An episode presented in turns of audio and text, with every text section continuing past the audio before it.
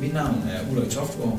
Jeg kommer fra Sikkes, hvor jeg sidder som projektleder og virksomhedsrådgiver. Ved min side der har jeg antropolog Tanne Christiansen, og sammen vil vi i denne her podcast komme lidt omkring vores erfaringer med brug af forandringsledelse som rådgivere. Målgruppen for denne podcast er konsulenter, der arbejder med forandringer hos deres kunder, øh, samt virksomhedsejere, der gerne vil vide lidt mere omkring, eller blive lidt klogere på, hvordan skal de arbejde med forandringer over for deres medarbejdere. I virkeligheden så handler den her podcast meget omkring øh, at forstå virksomhedskulturen. Det er faktisk det, vi mener, man skal. Tænder øh, feltarbejde. Hvad, hvad er det for noget? Hvad kan man bruge det til? Jamen altså feltarbejde, det er sådan en metode til at forstå virksomhedskulturen. Øh, og feltarbejde, det handler meget om at gå ud på bedrifterne og øh, deltage måske i det daglige arbejde, observere, spørge ind til det, der undrer dig, øh, være åben og nysgerrig på, hvad er det, der foregår. Ikke kun øh, i det arbejde, landmanden laver, men også medarbejderne. Øh, for når man begynder at forstå, hvad det er, de gør, og hvorfor de gør, som de gør, så er det, man begynder at få en forståelse af virksomhedskulturen derude, og det er vigtigt at have den her dybe, grundige indsigt, inden man begynder at lave forandringer. Hvorfor det? Jamen altså, man kan, man kan måske føre den over til øh, sundhedsvæsenet. Altså hvis du forestiller dig, at du går ind til en læge, øh, og du når lige at åbne døren, og så råber lægen, du får bare lige to panodiler, og så kan du for eksempel sige, jamen jeg, jeg tror faktisk, jeg har forstuet eller brækket mit ben, og så råber lægen igen, jamen bare to panodiler. Altså ligesom lægen gør, så er det jo vigtigt at gå ind og undersøge rigtig grundigt, jamen hvad er det, der er på spil her, hvad er det, der foregår. Altså ligesom at stille en rigtig, rigtig god diagnose, før man starter en behandling. Og det er det samme, som vi har gjort i det her projekt. Det er jo, det er jo at gå ned i dybden og forstå, jamen hvad er det, der er på spil. Nogle gange så tror man, at øh, skoen trykker et sted, og det giver problemer, men måske er det i virkeligheden noget andet, man skal have, have blik for. Og det handler rigtig meget om, at vores vaner og dagligdag og rutiner og normer, værdier osv., dem tænker vi faktisk ikke særlig meget over i dagligdagen. Det er så indlejret i os, at øh, vi gør bare, som vi plejer. Og det er der også en helt god grund til, fordi at... Øh, som mennesker er vi nødt til at spare lidt på energien. Øh, og hvis man hele tiden skal tage stilling til tingene og tænke over tingene, så kan vi jo næsten ikke øh, være til. Så øh, vaner og rutiner, det gør, at vi kan fungere i dagligdagen. Men det er jo ikke altid nødvendigvis, at, øh, at de er hensigtsmæssige. Og når man vil lave nogle forandringer, så er det jo, man kigger også på, på vaner og rutiner, det ubevidste og det usagte. Øh, og så når man har spurgt ind til det, og at øh, medarbejdere og landmænd også bliver opmærksom på det gennem de spørgsmål, man stiller og undres over, øh, øh, så er det, at man begynder at kan se, at der er noget forandringspotentiale. Der er måske noget, vi kan gøre noget ved. Øh, men, øh, men det er som sagt en, en, øh, en, øh, en metode til at forstå virksomhedskulturen. Hvad, hvad gør man helt konkret? Altså hvis nu skulle sige, at jeg skulle tage på feltarbejde, hvad, hvad skulle jeg så gøre? Men så sådan helt konkret og lavpraktisk, så er det jo at tage en blok i hånden og en kuglepen og en diktafon med, så du kan skrive ned løbende, når du får nogle rigtig spændende svar på dine spørgsmål øh, eller nogle interessante observationer. Og også under interviewet, der anbefaler jeg også, at man optager det, fordi at man kan næsten ikke være til stede og, og være nysgerrig og spørge ind til en masse ting samtidig med, at man husker det hele. Det er der selvfølgelig nogen, der kan respekt for det. Men, øh, men det er sådan helt konkret, det man skal have med. Men jeg tænker, at det, der er allervigtigst at have med, når man udfører feltarbejde, det er det mindset, man skal have. Øhm, altså vi er, vi er rigtig gode til at være i ekspertrollen, øh, fordi der er faktisk rigtig trygt for langt de fleste mennesker. Og når man laver feltarbejde, så skal man ture og komme ud af den ekspertrolle og være åben og nysgerrig og tro på, at de løsninger, der, der, der øh, skal til, de kommer. Men de kommer ikke af, at du har siddet hjemme ved skrivebordet og forestillet dig det allerede, inden du kommer ud. De kommer, når du øh, forstår lige pludselig, jamen, hvad er det en, der er på spil her. Så kommer de gode løsninger, øh, som virker, i stedet for det, man måske kunne forestille sig. Jeg ved selvfølgelig godt, at det her mindset er der mange rådgiver, der allerede arbejder med. Men øh, nu prøver vi bare lige at sætte nogle ord på. Men du sagde, du sagde tidligere, at der var måske noget interview, men det, det lyder også som om, at man er ude og nærmest går med, hvor man, hvor man har skovlen hånden, eller hvor man arbejder i virksomheden. Er det rigtigt forstået? Ja, men det er helt rigtigt forstået. Altså, jeg har haft fornøjelsen af at arbejde sammen med rigtig mange landmænd, og der trækker man simpelthen i gummirøjserne og en kedeldragt, og så øh, skovler man, eller stabler ensilage, eller øh, for den sags skyld også øh, er med inde ved søerne og lave, hvad der skal laves der. Øh, fordi at det er den eneste måde, man får en rigtig god indsigt i, i tingene og kan spørge ind til det. Og samtidig så er det også, at man får skabt nogle gode relationer til medarbejderne. De forklarer og forklarer, og jeg spørger og spørger. Øh, og på den måde så opnår vi ikke for det første en god relation, men jeg får rigtig, rigtig meget viden, som jeg kan bruge til at spørge ind til, jamen hvorfor er det, I gør sådan? Øh, og i sidste ende kommer der nogle svar, hvor jeg altid, jeg er altid rigtig høj, når jeg kommer ind på feltarbejde, for der kommer så meget frem, når man kommer ud og, og ikke har tænkt for inden, hvad det er, at, øh, hvad det er for en løsning, der skal være. Nu lyder det som om, at feltarbejde, er det sådan over en uge, eller er det en dag, eller en halv dag, eller hvordan, hvordan gør man det? Altså, det er jo meget forskelligt. Øh, jeg har meget, meget svært ved at sige et, sådan et bestemt tidsrum, man skal gøre det i, fordi det handler jo rigtig meget om, øh, hvad det er, man, man får ud af det. Øh, mm. Altså nogle de er jo rigtig gode til at skabe en relation lynhurtigt og få folk til at snakke. Der er jo en masse forskellige virksom, eller virkemidler til det. Så bare sådan en lille ting som at, at lytte rigtigt. Øh, mm. Det er en udfordring for rigtig mange. Fordi vi, øh, man kan jo sige, at nu sidder vi og snakker og lytter til, hvad hinanden siger. Men øh, vores hjerne er faktisk i stand til at og øh, absorbere omkring 300-400 ord i minuttet, mens mm. vi faktisk kun taler omkring 100-150, så vi har rigtig meget ekstra plads til at tænke videre. Og der tænker vi løsninger, eller vi tænker om, hvad vi skal huske at have købt ind, eller vi tænker på rigtig, rigtig mange andre ting. Så det der med, at man skal huske at lytte rigtigt, det er jo en af de øh, virkemidler, der er, øh, når man er ude og lave feltarbejde. Og hvis man er rigtig dygtig til at få lyttet og få spurgt ind til, jamen så kan du måske lave et bedre feltarbejde. Øh, du skal ikke på banen, det er ikke dig, der er eksperten, når du er ude og lave feltarbejde. Det er simpelthen øh, landmanden og medarbejderen, der er eksperten, for det er dem, der kender virkeligheden på bedriften. Det er dem, der kender virksomhedskulturen. Du skal egentlig bare lytte og spørge ind til det og få dem til at fortælle om det.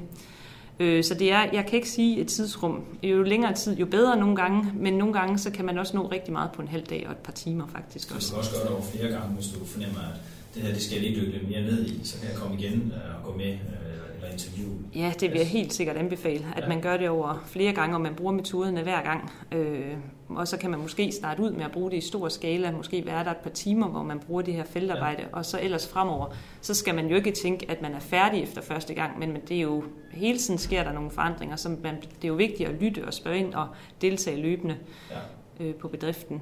Nu er du jo trænet i det, nu har jeg selv prøvet at være med ud, og jeg synes i hvert fald, det er hårdt en dag at bare rundt og stille spørgsmål, så er min som du sagde, så du var høj, men min hjerne, den er, den er i hvert fald fyldt op med, med ting og sager, så, så øh, det der med at dele op, det har jeg i hvert fald nogle gange brugt også, øh, yeah. for man kan ikke rumme så meget information, øh, du er trænet til det. Et, et andet spørgsmål er også, nu sagde du det her, det lyder som om, det med at stille spørgsmål, hvorfor skal man stille spørgsmål, hvorfor skal man ikke bare sige, at han, han, han brugte skruetrængeren derovre, fordi det plejer han at gøre, og så må jeg bare hvorfor skal jeg stille spørgsmål, hvorfor han bruger den, eller hvis han gør eller der ikke er hensigtsmæssigt? Jamen det er, altså tit og ofte, så, øh, så tænker vi, at vi observerer en masse ting, øh, og så kan vi konkludere noget på baggrund af det. Men øh, det vi egentlig gør, når vi observerer, øh, uden at stille spørgsmål til det, det er, at vi baserer så vores observationer på vores egne antagelser. Okay. Og det er jo rigtig vigtigt at lade de egne antagelser blive der. Man er nødt til at stille spørgsmål på baggrund af ens antagelser, men de bliver jo så nuanceret, når man forstår øh, landmanden eller medarbejdernes svar. Fordi det, der er vigtigt, og det jeg altid arbejder ud fra, det er, at øh, der er altid en logik bag de handlinger, som folk foretager sig. Det kan godt være, at den ikke er rationel, og det kan også godt være, at jeg er uenig i handlingen, men når man får spurgt ind til at forstå, jamen, hvad er baggrunden for, at øh, du gør, som du gør, jamen, så kan jeg jo godt forstå logikken med, med altså med nogle andre briller på. Og det er også meget vigtigt, altså empati øh, og den, altså evnen til at kunne stille sig i andre sted, det, det er ikke det samme som øh, sympati, at vi skal synes, det er synd for nogen, og det er heller ikke det samme som, at vi skal være enige. Der er altid en distance, men man kan godt være empatisk, selvom man har den distance. Øh, mm. distance. Nu har et eksempel her med, jeg fik øh, en nyt ur her til fødselsdag, og, og den har sådan en, en knap, hvor man stiller tiden på, øh, og den er ret stor. Og normalt så har jeg min ur på venstre hånd, Øh, men så fandt jeg ud af, at når jeg cyklede, så den her knap, den går faktisk ind i min hånd, og jeg har faktisk fået et sår der. Mm. Så tog jeg uret og flyttede over på højre hånd, for jeg tænkte, okay, så går knappen imod, og jeg skal jo kun stille uret en gang om året, eller to gange om året ved sommertid og vintertid. Øh, og så har jeg faktisk løst det Men hver morgen, når jeg tager uret på, nu er det jo ikke så lang tid siden, jeg har fødselsdag, så tager jeg det på venstre hånd. Hvorfor er det så svært for mig? Men, men det er faktisk et rigtig godt eksempel på øh, sådan en lille banal ting, som at huske at putte sit ur over på den anden side. Altså, og det, det er svært. Prøv at se, nu er jeg ved at prøve at tage det på her. Det er faktisk svært, og det er barnligt, pludselig, så kan jeg ikke ud af det. Men, men det er jo det, der sker, ikke? Fordi at øh, vores vaner og rutiner er så indlejret, og det er vores hjernes måde at spare energi på, at vi ikke skal tænke, tænk hvis du hver morgen, når du vågnede op, skulle tænke, skal jeg stoppe, skal jeg ikke stoppe, skal jeg en kop, kop kaffe eller en kop te eller et glas ja. juice, skal jeg tage på arbejde, skal jeg ikke tage på arbejde, skal jeg tage cyklen. Altså mange af de ting kan vi ikke engang huske, øh, hvad vi har gjort om morgenen, fordi at det er ritualer, det er ubevidste vaner. Og sådan er det jo også ude på bedrifterne. Der er der også en masse ting, man bare gør, fordi sådan har vi altid gjort det. Ja. Øh, og det er jo der, når man kommer ud øh, som når du kommer ud som virksomhedsrådgiver og stiller nogle spørgsmål, og siger, hvorfor er det egentlig, I gør det? Så kommer man til at tænke på, at man kan måske godt gøre det på en anderledes måde, men som du siger med uret også, det er jo svært. Det kræver i hvert fald, at øh, nu er der nu har jeg øvet mig en, en 5-6 gange på det, men det, der, det bliver nemmere hver gang, ikke? men jeg skal også op på en 5, 6, 8, 10 gange, før jeg egentlig, den nye vane er trådt ind i kraft. Yes. Øh. Og sådan er det vel også lidt, øh, altså det der er svært, det er også i forhold til at forandre sig. Det er vel en selverkendelse også nogle gange, som er vigtigt. Ja. Men sådan, vil du ikke forklare lidt om, hvad, hvad selverkendelse egentlig er? Jamen, altså, selverkendelse er noget af det, vi har prioriteret højt i, i projektet, fordi det er noget af det, vi mener er, er meget vigtigt. Øh, og selverkendelse går i virkeligheden ud på, at, at personen selv skal erkende, at hvor er det, jeg står henne. Jeg skal selv erkende, hov, for eksempel med mit ur her, at jeg har behov for at flygte over på den anden side. Hvis jeg bare blev ved med at have det her over, nu begyndte det at gøre ondt, men, men på et tidspunkt skal jeg selv erkende, at jeg har et problem her, og jeg er nødt til at gøre noget ved det. Hvad er løsningen? Øh, og det skal, det skal man selv erkende. Og der kan man som rådgiver hjælpe med det, ved at bruge den viden fra f.eks. feltstudierne, øh, som du lige fortalte om, og så den her med at holde spejl op for, for kunden øh, eller for landmanden. Og det kunne være et eksempel kunne være, at øh, vi var ude hos en landmand, som han vil gerne, øh, da vi interviewede ham og snakkede med ham, der vil han gerne have en harmonisk øh, virksomhed. Han vil gerne have en virksomhed også, øh, hvor de øh, medarbejdere og ledere imellem øh, havde det godt sammen og kunne, kunne tale om ting. Og mens vi gik rundt derude på feststudiet og fulgte nogle af medarbejderne, der fandt vi ud af, at jamen, de, havde ikke, de mødtes ikke. Øh, de havde ikke noget sted, de kunne sidde. Der var ikke noget kaffe, øh, der var ikke noget bord, der var ikke noget stol. Der var et lokale til det. Øh, der var én stol derinde også. Øh, vi fandt ud af, at den ene medarbejder han sad i bilen, den anden han gik hjem, og ejeren han spiste over, hvor han boede. Øh, og det, det, det undrede vi os over, og så holdt vi faktisk øh, det op foran øh, ejeren og sagde, her er nogle ting, vi undrer os over, hvordan kan det være? Når det ikke, hvordan hænger det sammen med det her med, at du gerne skabe en harmonisk arbejdsplads? Og så var det han sådan, hmm, det ved jeg da egentlig ikke. Hvor, hvorfor har jeg ikke fået øje på det noget før? Og han sagde, det var helt op, det var helt indlysende, det skal jeg da have ændret på. Så han startede med, en af hans første ting, det var i hans øh, forandringer. Det var, at han startede med at holde et øh, kaffemøde, øh, hvor han fik købt sig en kaffemaskine, et bord og en stol. Øh, og så startede faktisk den der sociale proces der, fordi det var da helt tåbeligt. Ja, det er jo et rigtig godt eksempel på, at man, øh, at man sådan set øh, har nogle tanker og nogle idéer om, hvordan det skal være, men at rammerne måske ikke er sat til det. Og det er jo noget, der er svært at få øje på, når man selv går i det til dagligt. Ja. Øh, så bliver det jo lige pludselig sådan en ubevidst ting. Men at der er nogle, gange nogle små virkemidler, der skal til, eller lige et spejl, der holdes op for, at man ja. kan se, nå ja, det kan være, at jeg lige skal gøre noget andet her. Og, det, er også, det er også tænker som, som, som rådgiver eller virksomhedsrådgiver, det er også, at det er vigtigt, at jeg har selvfølgelig noget motivation, når jeg kommer ud og ser det her hos, hos øh, min kunde, men omvendt så skal jeg også placere noget motivation ud hos kunden. Og før motivation, så skal han først have erkendt det. Fordi hvis, hvis han ikke kan se det, så når jeg kører derfra, så har han ikke noget ejerskab eller noget motivation til det. Mm. Øh, og den skal jeg have placeret ved at have ham selv til at erkende det. Og det, kan man, det her det var en måde med at holde spejl op. Det, der er mange måder, man kan også holde benchmarkingsnøgletal op og andre ting. Der, folk bliver motiveret af forskellige ting. Men det er i hvert fald en god måde. Altså den her selverkendelse, den skal man have ind, fordi han skal arbejde med det, eller hun skal arbejde med det, når vi kører derfra. Ja, men hvordan ligger det så op til, nu tænker jeg sådan i forhold til forandringer, nu har man lavet måske noget feltarbejde, og man har opnået en selverkendelse øh, i forhold til, hvad det er for nogle forandringer, man gerne vil tage hul på. Men hvordan skaber man så nogle forandringer? Ja, man kan sige, at når han har erkendt det, og han, han så selv siger, vi, vi plejer gerne at, at, at, at sige til ham, hvad er det for nogle ting, du gerne vil arbejde med? Og hvad har vi set? Øh, sådan så han selv får lov til at komme på banen med sin egen erkendelse. Mm. Og det kan godt være, at det ikke er de ting, der, der har den største bundlinje, altså der, der giver allerflest penge, men det er det, han er motiveret for. Og det er mm. bedre at komme i gang med noget af det, frem for det, der giver flere penge. Øh, fordi det er det, der skal bære ham videre, når, når vi kører derfra. Mm. Øh, men i virkeligheden så har vi nogle forandringer, vi sætter i gang. Øh, jeg spørger også tit nogle gange ind til, hvad har du ellers andre forandringer, du arbejder med? Hvad, har du, hvad siger konen? Hvad skal du arbejde med der? Øh, du skal måske hente børnene tidligt hver onsdag eller hver torsdag.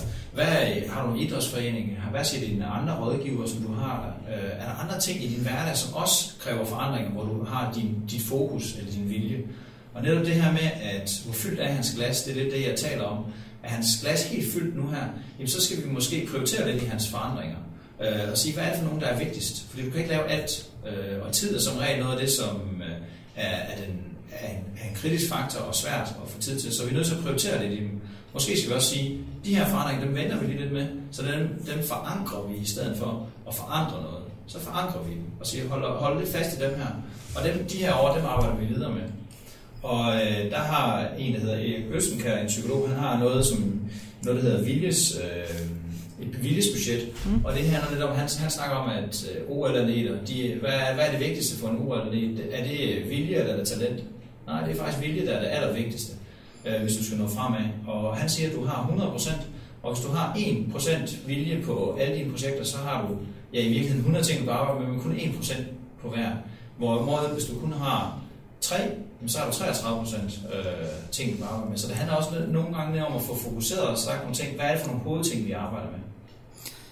Ja, fordi at, øh, nu kan jeg høre, at du taler både om at øh, mentalt overskud til, øh, til at lave nogle forandringer, men så også selvfølgelig et kalenderoverskud eller tidsmæssigt overskud til det. Og det er jo to forskellige ting, der også skal gå lige op. Ja. Øh, og på den ene måde, så taler du om øh, i forhold til tiden, at man skal ikke bare lægge på, man skal også tage noget fra.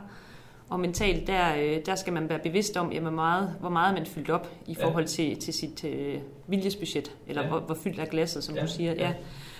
Men, men når man så er i gang med de her forandringer, man har ligesom fundet ud af, jamen øh, der er plads, nu har vi plads i kalenderen til det, og vi har plads mentalt til det. Hvordan er det så, at man fastholder de forandringer? For det, det er jo, det tænker jeg jo, det er næsten det sværeste, ikke? Ja. Altså vi har jo alle sammen vores nytårsforsæt, ikke? Men ja. vi ved jo også godt, at et nytårsforsæt, det er nærmest kun et nytårsforsæt, hvis det ikke holder. Ja. Ellers ja. er det jo ikke rigtigt nytårsforsæt. Nej. Ja, jeg tror, at nogle af de ting, øh, altså man skal arbejde med, det er, vi har kaldt det øvebaner. Og det er ja. ligesom, øh, man kan sige, ligesom i sportsverdenen, hvor, hvor du skal lære en ny ting, øh, du skal lære en ny øh, finte øh, i håndbold øh, eller en ny teknik, jamen så øver vi den i vis antal gange. Først så stiller vi os op og øver den uden for banen i vis antal gange i vores træningsrum, og vi øver den og øver den, øver den, indtil vi kan den. Og, det, og der skal måske 6 eller 10 gange til, før vi kan den.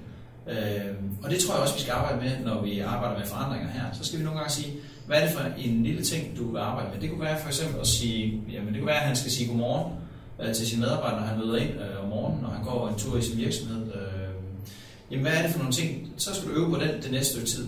Hvad skal du så aflære? Jamen det at aflære, det er at komme ud øh, i virksomheden og ikke sige noget og gå rundt og måske pege fingre som noget af det første, og dermed sætte en dårlig stemning. Øh, hvem får du dig til at støtte det? Altså, hvem er det, der kan støtte dig det her, når du begynder? Jamen, det er faktisk svært for mig, det her, som vi snakker om med vaner. Det er faktisk mm. svært for mig at ændre det her. Det er ikke så nemt. Mm. Øh, hvor finder du støtten hen? Og hvor lang tid vil det her kræve for dig? Fordi, som vi snakker om, lige nu der putter jeg faktisk en forandring. Han skal til at sige godmorgen til sine medarbejdere. Det lyder meget banalt, men det kan faktisk godt kræve lidt tid af ham. Han skal måske lige tænke, hvordan får jeg sagt det her? Hvornår skal jeg gøre det? Hvor henne skal jeg gøre det? Øh, sådan nogle ting. Så hvordan får han skabt noget tid til det? Hvad skal han nedprioritere det her? Så skal han lade være med at tage det med til det her møde? Skal han hoppe over øh, et andet sted, hvor han siger, det gør jeg ikke alligevel. Øh, så hvordan får han skabt noget tid i det her? Og hvad, hvad sådan for at fastholde det, når man nu er en bedrift med mange mennesker? Er det øh, umøder, eller er Jamen, det, kan, det kan være mange ting. Det kan være umøder, det kan være altså, at fastholde, altså, tænker du ledelsen? Ja, ja, altså, eller hvis man som bedrift, medarbejder og leder har besluttet sig for, at øh, nu skal vi have de her forandringer øh, for at ja fordi det motiverer os, eller det øger bundlinjen, eller hvad det kan være. Ja. Øh, kan man så holde et umøde, hvor man ligesom siger, hey, nu skal vi lige huske det her, vi skal lige have gjort ja. det her, eller hvordan? Ja. Ja, altså, det er bare for holde, et eller andet meget ja, konkret. Ja, man kan holde umøde, øh, hvor man snakker om, hvordan går det med de her ting, vi har aftalt. Øh, jeg tænker også det der med, hvem er det, man støtter sig til? Øh, mm. Øh, altså er det sin kone, er det rådgiveren, er det en kollega, man lige snakker med, hvordan går det med det her, sådan så du binder andre op på det. Så du fortæller det til andre. Ja. Øh, sådan så det ikke kun er ens eget, egen udfordringer for det her ikke sat i gang, men har nogen, man kan holde op på det. Og så mener jeg også, at man skal prioritere i det, som jeg sagde. Altså mener man skal have to eller tre ting, man, man arbejder med, for mere kan man ikke kapere mm. i en verden, hvor vi også er afhængige af vores vaner. Vi er også afhængige af, at vi ikke skal tænke over, hvad for en dør, eller hvad for en hånd åbner jeg, eller arm åbner jeg døren med. Det gør man bare helt automatisk. Ja. Så der er igen flere ting. Der er både det mentale, og så rammerne for det. Ja. Og øh, Ja. ja, flere forskellige processer i det. Ja. Men altså, jeg tænker, det er sådan en proces her, når man kommer igennem og skal lave nogle forandringer. Og det kan jo godt være lidt abstrakt og en lille smule komplekst, fordi det er ja. en anderledes tilgang. Øh, hvad, tænker, hvad tænker landmænd, hvad tænker kunder? Vil, vil de betale for et forløb for eksempel? Det vil de faktisk gerne. Og er de interesseret i et forløb? De øh, cirka 8 eller 9 virksomheder, vi har været ude på her, øh, der har de faktisk selv skulle betale noget, også for at vi kunne evaluere det bagefter. Og de vil faktisk gerne betale mellem 15 og 30.000 øh, kroner, afhængig af, hvad det er, vi har arbejdet med. Fordi det her det er faktisk noget, der frustrerer dem. Nogle af de her ting. Det kan være, som du sagde, et umøde. Det kan være, hvordan de kommunikerer til hinanden. Det kan være det her med, hvorfor snakker vi ikke ordentligt til hinanden, eller hvorfor mødes vi ikke? Vi har ikke nogen mødesfaciliteter som kaffe og kage-agtigt. Øh, øh, så, så hvordan får vi det sat i værk? Og, og det er faktisk noget, der kan fylde noget, så det vil de faktisk gerne betale for. Øh, så det har ikke været noget problem. Øh, udfordringen kan være, at vi siger ikke, når vi starter derude, det koster 30.000, det er det her forløb. Vi må hellere sige, hvad er det feltstudierne, og hvad er det, det spejl, vi holder op for landmand, hvad er det, det, det siger til ham, så vi starter med at tage det i små bidder. Ja. Men når vi først er kommet derud, og kunden har fået tillid til det her, vi laver, øh, og de kan mærke, at det er faktisk dem selv, og de har selv indflydelse på deres egen øh, ting, de skal arbejde med, så er, de faktisk, så er der stor motivation til det. Ja, så det er stadigvæk lidt et ukendt område Det er og tilgang Det er det helt og, og metode også for den Ja. ja. skyld. Ja. Jamen, og så det tror jeg egentlig er slutningen på den her podcast. Vi håber, at øh, du følte dig lidt inspireret til det her med at komme omkring, hvad er forandringer.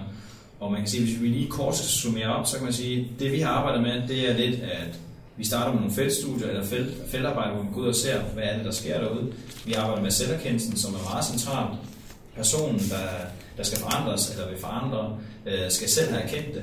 Derefter arbejder vi med at forandre, forankre det og forankre. Og så er der selvfølgelig opfølging øh, til sidst. Yes. Tak for det. Tak for det.